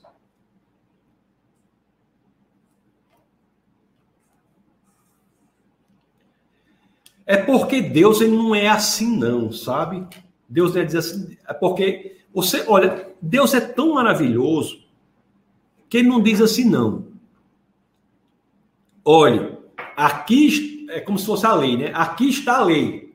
que eu quero que esse aqui é o que aqui é o reflexo de Deus no processo de santificação. Eu quero que você ande assim. Aí você vai olhar a lei e você diz: Eita, mas homem, isso é difícil demais, eu não vou conseguir, não. Aí Deus diz: Ei, então pronto, fica aí. Não. Deus nos empodera por meio de seu espírito. Porque já que nós sozinhos não conseguimos, pelo espírito essa empreitada se torna possível.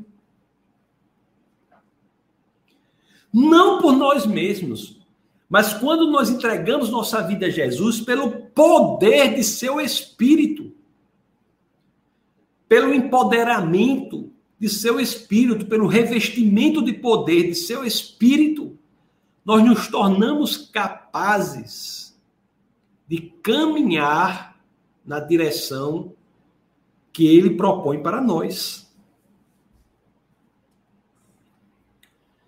Um escritor, o escritor uma vez fez essa seguinte comparação.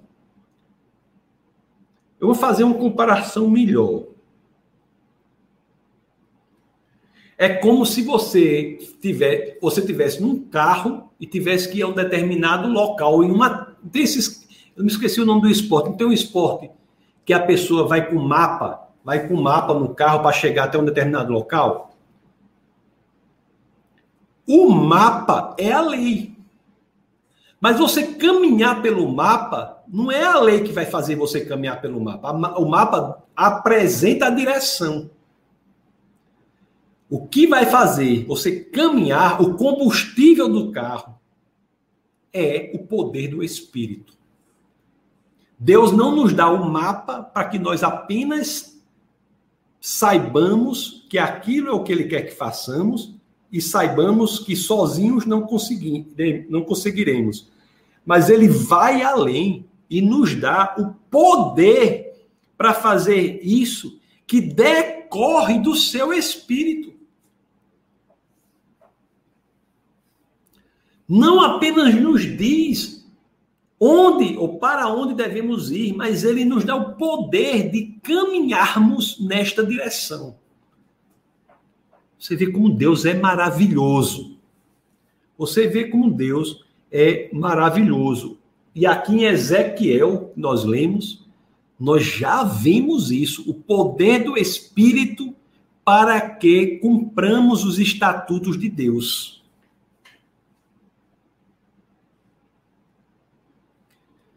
Meus queridos, às vezes na igreja, isso é muito importante.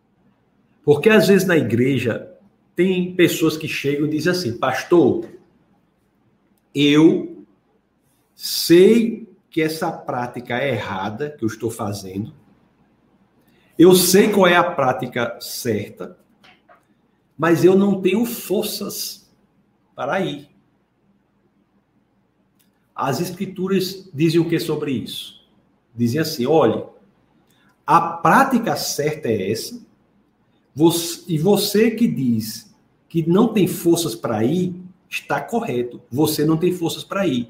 Mas você pode ir para a prática correta não por suas próprias forças, mas pela força do Espírito do Deus, Criador dos céus e da terra, que habita em você.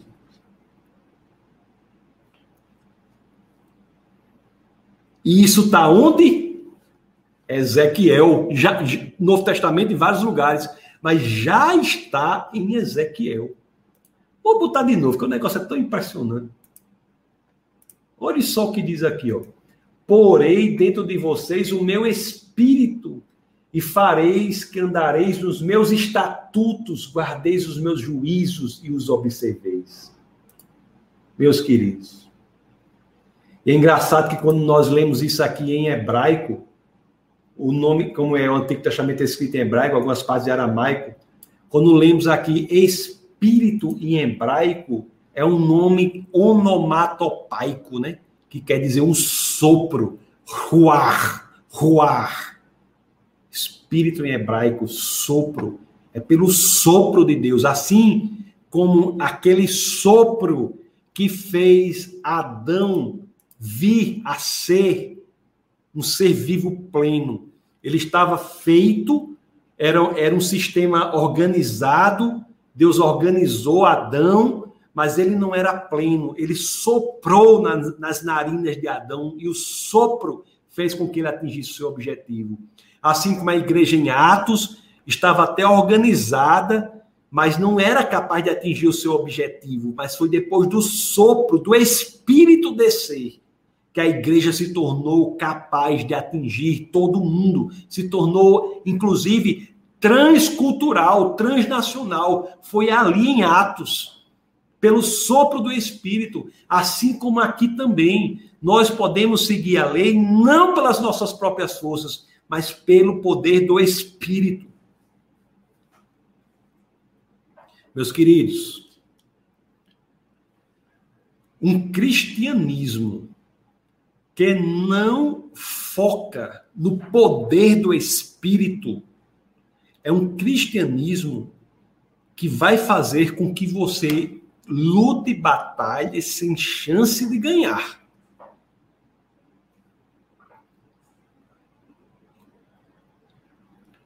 Nós vencemos as batalhas que são vencidas não pela nossa própria força, mas pela força do Espírito do Deus que habita em nós, o poder do Espírito, o sopro, que em hebraico é ruar, que quer dizer espírito também, sopro. Bom, eu li no livro também uma, uma situação, de vez em quando eu cito para vocês,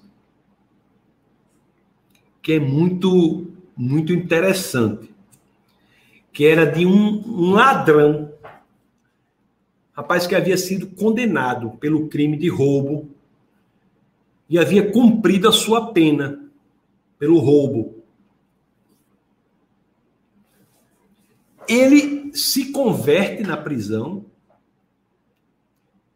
cumpre a pena, é solto e ele vai para a igreja. Quando ele chega na igreja, era uma igreja que tinha nas paredes uns quadros com os mandamentos. E o primeiro quadro do, da porta que ele entrou, com um mandamento, qual foi o mandamento que ele leu? não roubarás. Ele, ele disse, meu amigo, será que eu vou conseguir? Não roubarás. Aquela era a fraqueza dele. Será que eu vou conseguir? Até que ele passou a entender, Deus começou a ministrar no coração dele que aquele mandamento em vez de ser uma ordem, não roubarás, pelo poder do Espírito na vida dele, era uma promessa para o futuro. Você não mais roubará. Com, a, com o poder do Espírito, aquele homem não mais roubará.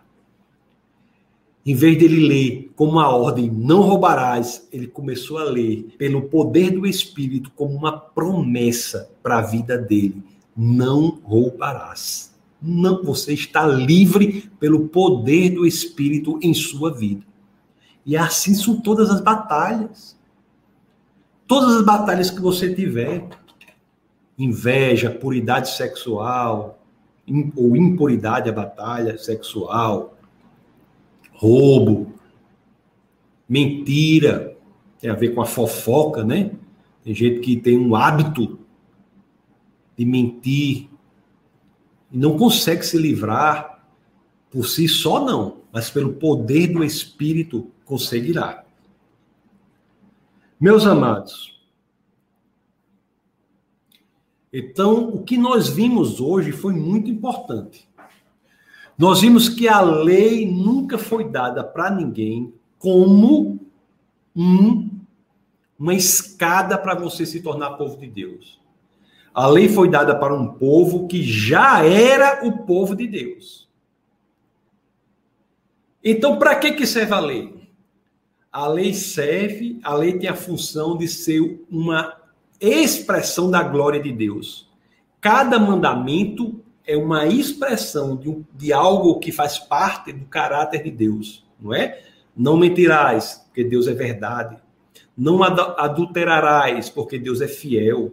Não roubarás, porque Deus é confiável.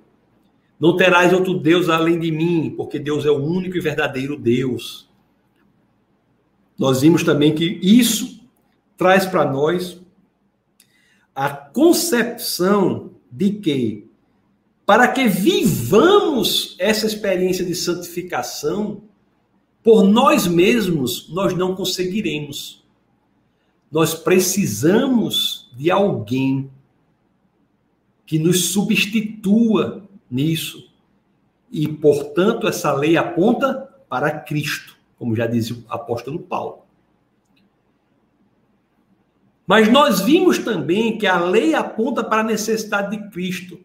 Mas como essa necessidade de Cristo na salvação também traz o elemento da santificação, o Espírito de Cristo, que é o Espírito de Deus, por meio de seu poder, fará com que nós possamos caminhar nessa direção que sozinho não podemos.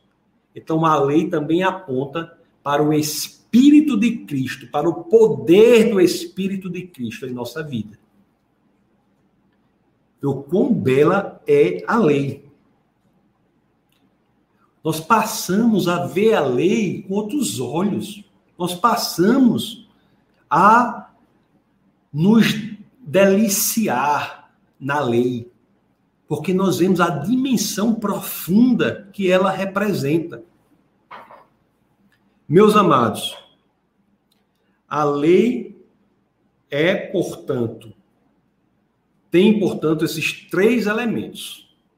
E eu espero que você jamais venha a dizer que a lei foi dada para alguém como uma escada para ser salvo. Ok, meus queridos? Então, isso é o que eu queria que vocês entendessem sobre a lei. Já são, são 10h33. Eu queria que vocês entendessem isso sobre a lei. Coloque aí alguns comentários, depois eu vou ver as perguntas. Tem até uma pergunta da aula passada também, que eu vou ver se eu, na próxima aula eu respondo essas perguntas que, que, que, mere, que precisam de mais tempo para responder. Mas eu vou começar a ler aqui os comentários. Podem colocar aí os comentários. Na próxima aula, ainda continuaremos o livro de Êxodo. E nós iremos falar sobre uma questão bastante importante. Bastante importante na próxima na próxima aula. Nós iremos e falar, falar sobre, a questão de, do sacrifício, por que, que ele é necessário, vamos entender mais a questão teológica por trás disso ainda no livro de Êxodo. Mas você viu como que vimos hoje, você viu mais uma, viu mais uma vez que o livro de Êxodo também aponta para Cristo, ok? Deixa eu, deixa eu ver aqui alguns, alguns comentários que nós temos aqui, que eu acho que, que isso aqui, esse assunto de hoje, foi, eu espero que vocês tenham entendido a profundidade disso. E, e também é importante que nós pensemos né, em qual dos mandamentos, você, você tiver aí, quando terminar a aula, ou, a, ou a aula, se você tiver ainda essa disposição, pegue aí Êxodo 20, né? Leia aí os mandamentos e veja aquele que representa uma, a maior batalha que você tem na sua vida. Qual é a maior batalha que você tem na sua vida? Porque os mandamentos, um deles vai apontar uma das batalhas que você tem na sua vida. E você pode orar a Deus que, pelo poder de seu espírito, o ajude a caminhar nesta direção que Deus quer que você esteja.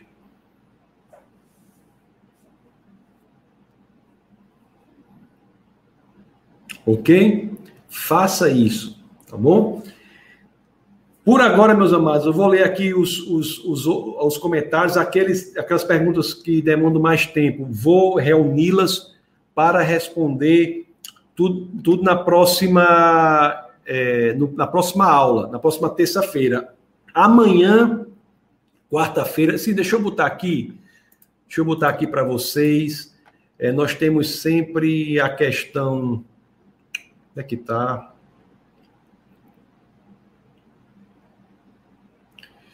É...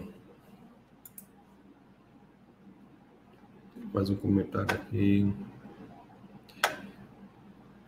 Nós temos aqui, sim, deixa eu botar.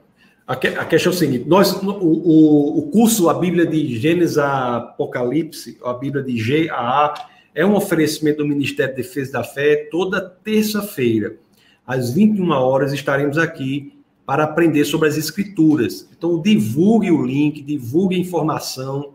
É muito importante que essa parte com vocês seja feita, tá bom? É importante que nós possamos atingir cada vez mais pessoas. O objetivo é, de fato, trazer pessoas para o entendimento de que a Bíblia como um todo aponta para Cristo, para que as pessoas possam efetivamente entregar sua vida àquele por meio de quem nós temos a salvação, que é nosso Senhor e Salvador Jesus Cristo. Então façam isso. As informações estão sempre aí no Instagram, arroba Defesa da Fé. Se você ainda não segue esse Instagram, siga, arroba Defesa da Fé. As aulas estão sempre lá. Os links são sempre colocados lá na bio do Defesa da Fé, no perfil do Defesa da Fé. É importante que vocês façam isso. Aqui na Igreja Defesa da Fé, quarta-feira, nós temos o culto do Espírito. Amanhã, às 7 horas, 19 horas, culto do Espírito, também pelo defesa da fé.tv. Você pode assistir ao culto do Espírito. Quinta-feira, agora, nós teremos a edição do webcast. Toda quinta-feira, às 21 horas, nós temos o webcast. É proibido não pensar. Então, é um momento em que nós discutimos as razões, né? É, que são a relação entre a fé cristã, ciência, filosofia e artes. Então, quinta-feira agora, o webcast será com, com Carol Baeta, que é uma, ela é engenheira eletricista, é teóloga e é mestranda em apologética na Liberty University, nos Estados Unidos e nós iremos conversar sobre as provas históricas da ressurreição de Jesus Cristo.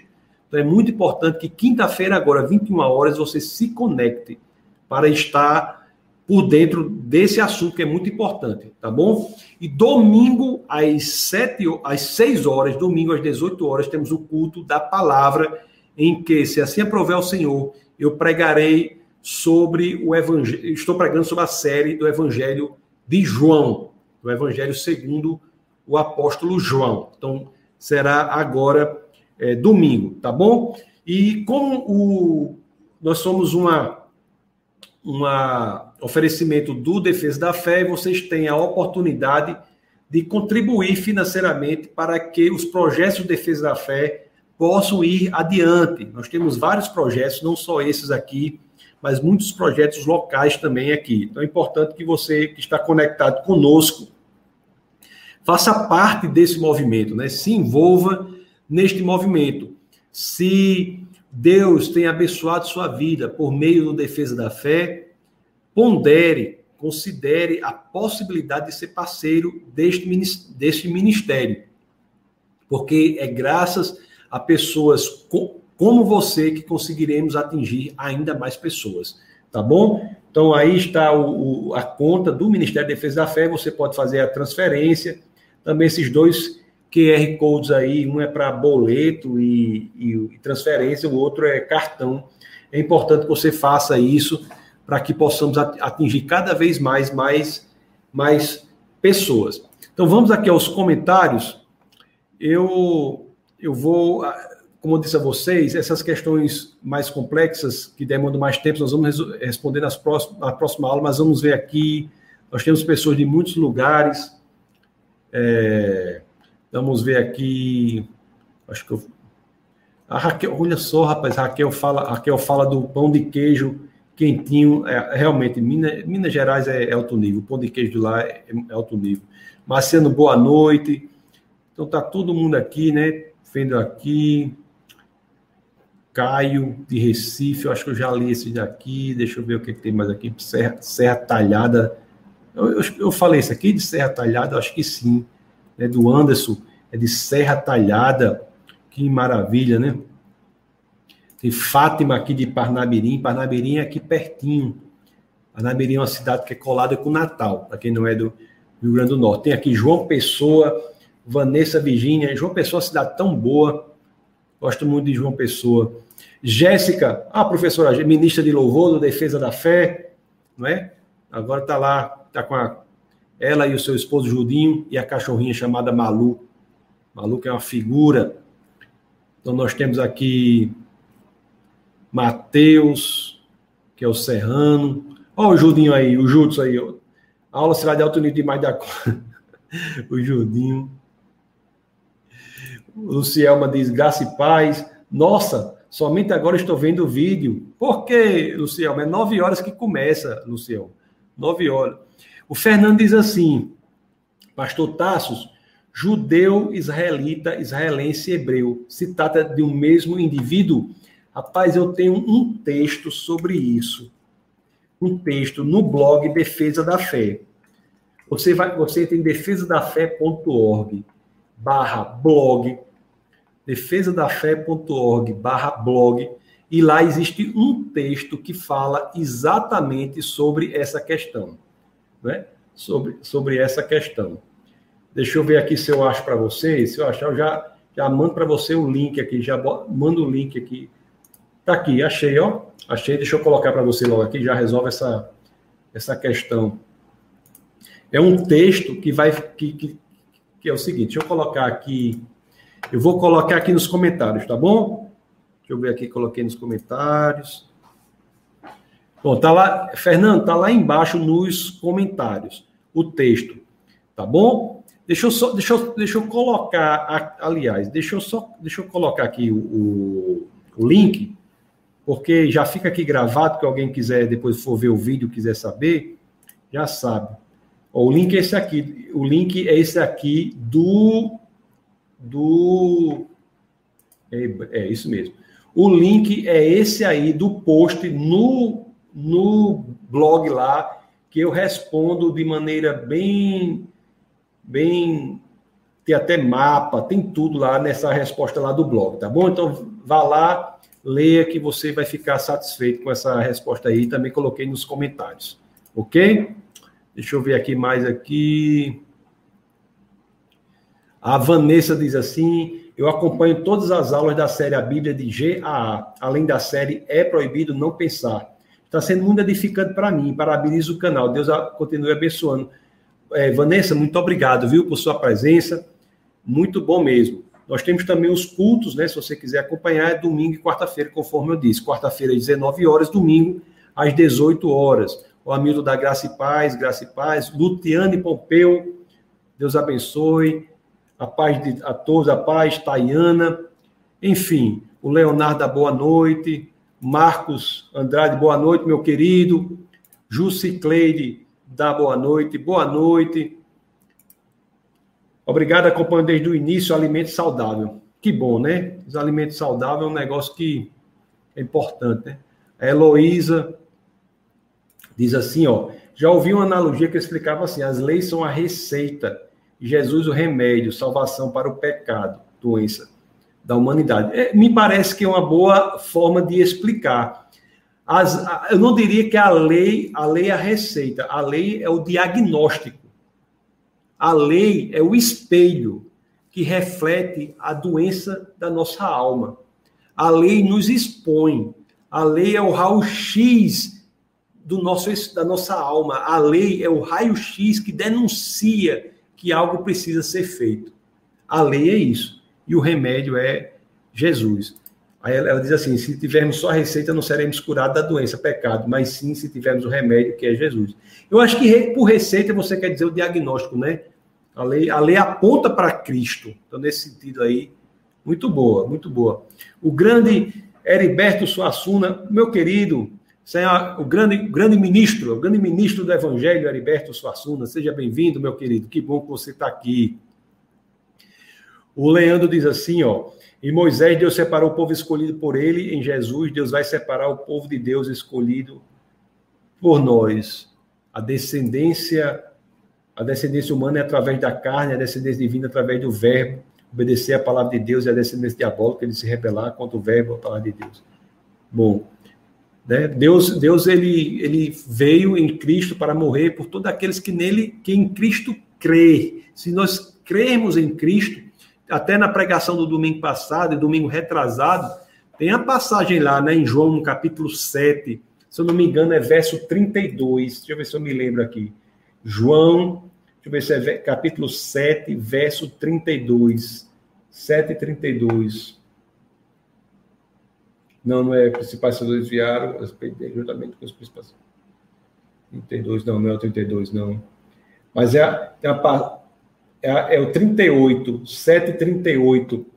Ó, o, o, vou compartilhar com vocês aqui, o 738, as escrituras dizem assim, ó. Jesus, 738, Jesus diz assim, quem, Jesus dizendo, quem crê em mim, como diz a escritura, do seu interior fluirão rios de água viva. Então, quem crê em Cristo não só será preenchido no vazio de sua alma, do seu espírito, mas, mas será preenchido superabundantemente, para que outros, por meio da nossa vida, sejam atingidos pela fonte da vida que é Cristo. Eu sempre digo assim, né? Nós devemos orar não para que sejamos como o sol, que tem luz própria, mas que sejamos como a lua, que reflete a luz do sol, que é Cristo. Então, essa superabundância que existe quando Cristo entra na nossa vida tem um fim: fazer com que outros sejam atingidos por meio da vida do cristão. Alexandre Mateus faz uma pergunta aqui que eu vou ver depois, viu, Alexandre, essa questão, essa questão, uma dúvida. Quando a mãe de Moisés o colocou dentro da cesta, que o cesto diz que o cesto ficou entre os juntos, isso significa que o cesto ficou parado? Eu vou ver isso aqui com mais detalhes. É bom você mandar o verso nessas perguntas mais assim, né? Eu fiz aqui um, um print para depois ver isso com mais detalhes.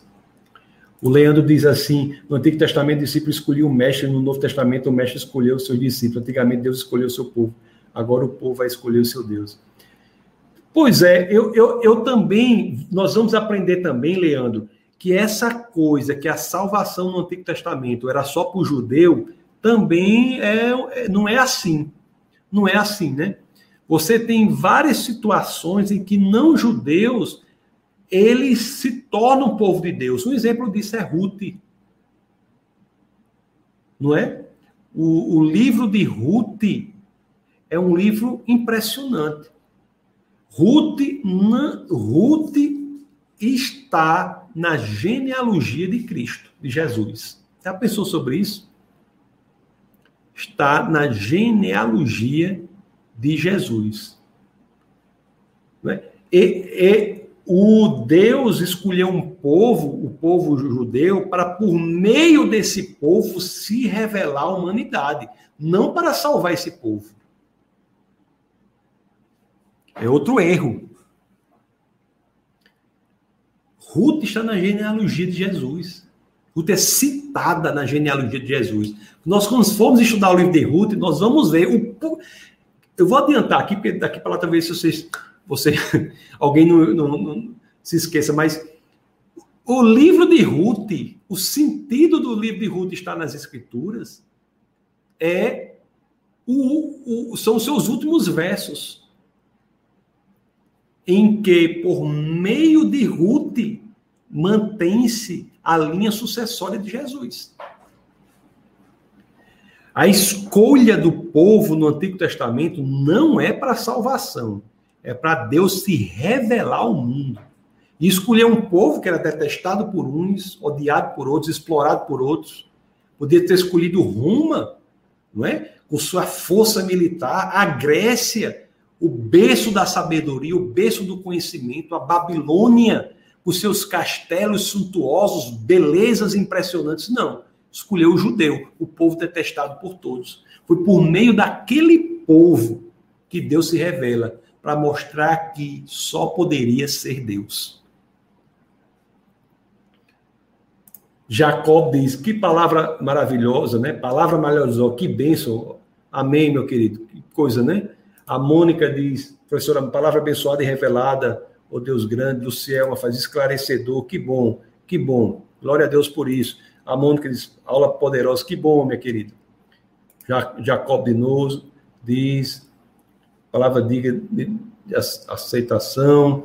Jusicleide fala sobre o código de Hammurabi. Bom, tem muitas coisas aqui, né? A professora grande Erivane, lá da igreja, fala verdade, amém.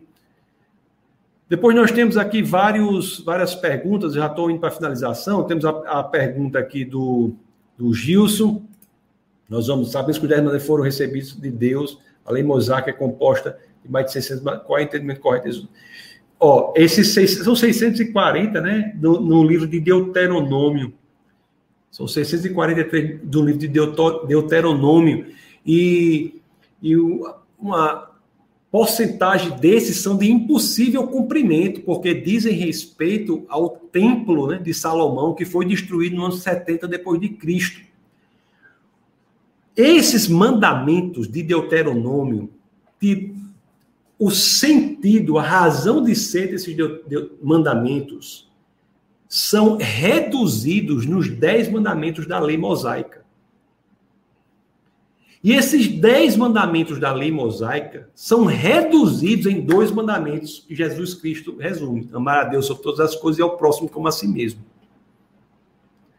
Então, os 643, né, isso, mandamentos de Deuteronômio, Gilson, são dissecações cerimoniais, muitas vezes, dos princípios que estão nos Dez Mandamentos, que tem a sua redução ainda feita por Jesus nos dois mandamentos: amar a Deus toda a sua alma, seu coração, todo o seu entendimento, amar o próximo como a si mesmo. É interessante isso? Kardec diz assim: Jacob, o lema maligno atual é: você pode ser tudo o que quiser, inclusive sendo propaganda de brinquedos, que é basicamente isso que você falou. É, Kardec faz uma observação aqui falando de Raul Seixas, né? Também uma atualização do que está no livro de Crowley, que diz: Faze o que tu queres, este é o, este é o todo da lei. É, essa, essa percepção está acabando com a humanidade, com os jovens. Os jovens acham que o desejo é sinônimo de morali, moralidade. Antigamente, quando a coisa, olha, eu até tem até um webcast sobre beleza que nós vemos que o que é bom é belo e é verdadeiro. E agora a percepção atual é o que você deseja é bom. Já pensou se tudo o que nós desejássemos se realizasse, onde é, onde é que nós estaríamos? Estaríamos perdidos, não é isso?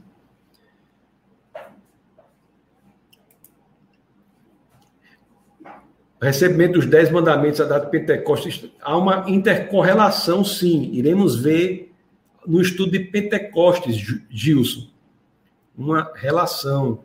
Ge, Geisa diz, pastor Tassis, Gane pastor Marcos Andrade diz, pastor Tassis, estando a graça presente em toda a relação de Deus com a humanidade, além da ação redentória no Éden, a arte na vida de Cristo, quanto mais fica evidente a ação graciosa de Deus em nosso favor. Amém. É isso mesmo, né? Você vê a graça de Deus no Antigo Testamento se revelando, e isso dá evidência da graça de Deus hoje em nossa vida. É isso mesmo. Geisa diz: agradeço a Deus por esses ensinamentos, que o Espírito Santo continue a orientá-lo. Amém. É isso que precisamos, viu? Isso de que mais precisamos, todos nós, que o Espírito de Deus que ele sempre nos orienta, mas uma oração, uma oração mais poderosa ainda que complementaria a essa é a seguinte: que nós possamos ser maduros espiritualmente ao ponto de seguirmos a orientação do Espírito, mesmo quando essa orientação for contrária à nossa. Então, o Espírito de Deus nos orienta, às vezes nós é que não seguimos. Minha esposa, a pastora Camila, ela sempre diz: nós nunca somos pegos desavisados. Muitas vezes é que nós não somos atentos para a voz do Espírito em nosso coração, que é uma voz calma, tranquila, nós não somos atentos. Né? A professora Mônica, mais uma vez, Deus abençoe sua vida, pastor. Muito obrigado, professora Mônica, da senhora também. A professora Mônica é uma pessoa que mora em nosso coração. A Raquel diz: Glória a Deus pelo aprendizado dessa aula, aprenda cada dia. Que bom, né? Geis agradece, graças a Deus por ensinamentos. Deus abençoe sua amém. Deus abençoe, o abençoe a sua família. Amém, Geisa. Muito obrigado. A, Adlane diz: boa noite, pastor. Tem diferença entre mandamento, ordenações e os mandamentos que falamos aqui, falamos aqui, existem vários mandamentos, né? Nas escrituras. O ID é um mandamento. O, o, por exemplo, a primeira de Pedro 3,15 é um mandamento, que é um mandamento apologético, esteja sempre preparado para apresentar as razões da esperança que há em vós, são mandamentos. Agora, quando nós falamos aqui, são os mandamentos que são dados por Deus para o povo. Os, a lei mosaica. A lei mosaica é uma expressão de como ele quer que nós nos comportemos. E os outros mandamentos também têm isso, mas são feitos posteriormente. Nós vimos aqui a lei mosaica dada a Moisés lá atrás. Mas existem outros também. Pastor Martins, excelente aula, muito obrigado. Da mesma forma, enfim, meus queridos, muito obrigado. Eu vou colocar aqui novamente a, a, conta, porque eu gosto de terminar o vídeo com essa, com essa conta aí, porque às vezes as pessoas no final do vídeo gostam de contribuir e a conta está fácil aí. Muito obrigado. Desculpe aí pelo passar das horas, né? Nós nos empolgamos aí. São quase 11 horas. Muito obrigado pela presença de todos vocês até aqui. Então, se conectem conosco cada vez mais, né, os que estão conectados, aqueles que estão chegando, e divulguem o, o Ministério da Defesa da Fé para que mais e mais pessoas sejam atingidas por Deus por meio desse ministério. Tá bom? Se você acha relevante, deixa o seu like, aí a sua curtida, o seu joia, né, como diz, de, e se inscreva no canal Defesa da Fé.tv e esteja em conexão conosco. Ok, meus amados? Deus abençoe grandemente até, até quarta-feira amanhã, culto do Espírito, 19 horas. Quinta-feira, webcast, às 21 horas, sobre as provas históricas da ressurreição de Cristo. E culto do, da palavra, de, domingo, às 18 horas, que será, a pregação será sobre o Evangelho de João. É, entraremos aí no capítulo 8 do Evangelho de João. Inclusive, até uma passagem que em algumas versões, eu vou falar sobre isso lá, você vai ver lá uma passagem que é, tem uma particularidade, uma peculiaridade. Ok? Deus abençoe grandemente, meus queridos. Deus abençoe grandemente e até uma próxima oportunidade, porque é, é importante que saibamos que amar a Deus envolve entendê-lo né, cada vez mais profundamente. Cada vez que nós entendemos mais, a, mais Deus, mais e mais nós crescemos em amor por Ele. E este é um dos objetivos aqui dessa, desse curso, é esse. Porque aqui no Defesa da Fé é proibido não pensar. Então Deus abençoe.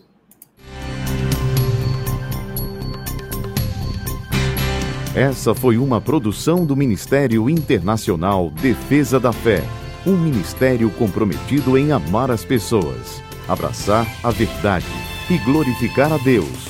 Para saber mais sobre o que fazemos, acesse defesadafé.org.